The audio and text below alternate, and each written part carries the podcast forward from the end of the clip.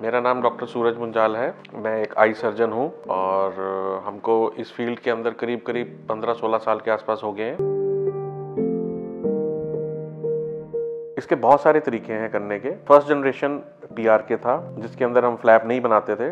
फिर second generation के अंदर आया लेसिक, जिसके अंदर हम फ्लैप बनाते हैं कॉर्निया में। करीब उसके अंदर 20 मिलीमीटर का एक कट लगता है। और फिर लेसिक के अंदर भी कई सारे एडवांस ट्रीटमेंट्स आए, जिसको कि कस्टमाइज्ड ट्रीटमेंट बोला गया। और कस्टमाइज्ड एक जेनरिक नाम है और अलग अलग कंपनीज़ ने अपने कस्टमाइज ट्रीटमेंट का नाम कुछ कुछ रखा। जैसे कि एबर्ट कंपनी है, उन्होंने उसका नाम आई डिज़ाइन रखा।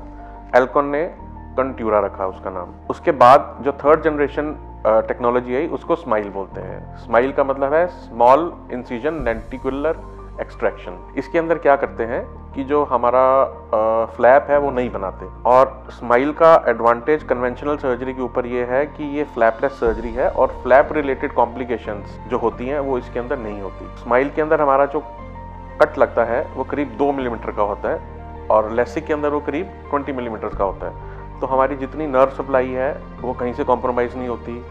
ड्राइनेस इसमें कम होती है और फ्लैप रिलेटेड कॉम्प्लिकेशंस तो होती नहीं बिकॉज़ क्योंकि इसके अंदर फ्लैप ही नहीं बनाया गया। पूरे वर्ल्ड के अंदर आज सभी इस चीज़ को मानते हैं कि smile is the gold standard of refractive surgery माने जो स्माइल है, वो हर तरह की टेक्नोलॉजी जो कि चश्मा उतारने के लिए इस्तेमाल की जाती है, उन सब में से सबसे ज़्यादा सर्वश्रेष्ठ है। स्माइल एक एफ़ अप्रूव्ड सर्जरी है और इसके जो वेरिएंट्स हैं लेसिक के, जैसे कि कस्टमाइज लेसिक और कुछ लोग कंट्यूरा बोलते हैं लोगों ने बोल रखा है कि कंट्यूरा एक नई एंटिटी है, ऐसा कुछ भी नहीं है। तो मेरी आपसे एक रिक्वेस्ट है, आप जब भी रिफ्रैक्टिव सर्जरी प्लान करते हैं तो प्लीज़ अपने डॉक्टर से मिलिए और डॉक्टर से डिटेल में बात कीजिए स्माइल में और कन्वेंशनल लेसिक में क्या फ़र्क है या कंट्यूरा विजन क्या है।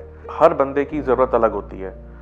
जैसे स्माइल है उसके अंदर सिलेंड्रिकल पावर्स होती हैं और स्फेरिकल पावर्स होती हैं। माइनस के जो नंबर्स हैं वो स्माइल से बखूबी बहुत अच्छे तरीके से ट्रीट हो जाते हैं। उसमें फ्लैप नहीं बनता है और नेक्स्ट डे वाओ फैक्टर आता है। हमने हज़ारों स्माइल सर्जरीज कर दी और कई हज़ार मैंने लेसिक सर्जरीज कर रखी हैं। एंड uh, मैंने ये रियलाइज़ किया है कि आप स्माइल करते हैं तो पेशेंट को आप एक डेफिनेटली ज़्यादा बेटर पैकेज ऑफ़र कर रहे हैं जिसके अंदर की आगे चल के कल को जैसे आपको कोई चोट लग गया या कोई प्रॉब्लम हो गया तो आपका फ्लैप कभी नहीं हिलेगा। So I think this is a piece of mind and world में सभी जितने बेस्ट आई सर्जन हैं या जितने रिनाउंड क्लिनिक्स हैं सबने इस चीज़ को माना है और इस टेक्नोलॉजी को धीरे धीरे सभी लोग अपना रहे हैं। एंड आपको, मैं ये भी बताना चाहूँगा कि दिल्ली के अंदर या मेट्रोज़ के अंदर या टायर टू सिटीज़ के अंदर भी जो डॉक्टर्स लेसिक कर रहे थे अब इस चीज़ को समझ रहे हैं कि आने वाला टाइम स्माइल का है और इस टेक्नोलॉजी को सभी अडॉप्ट कर रहे हैं।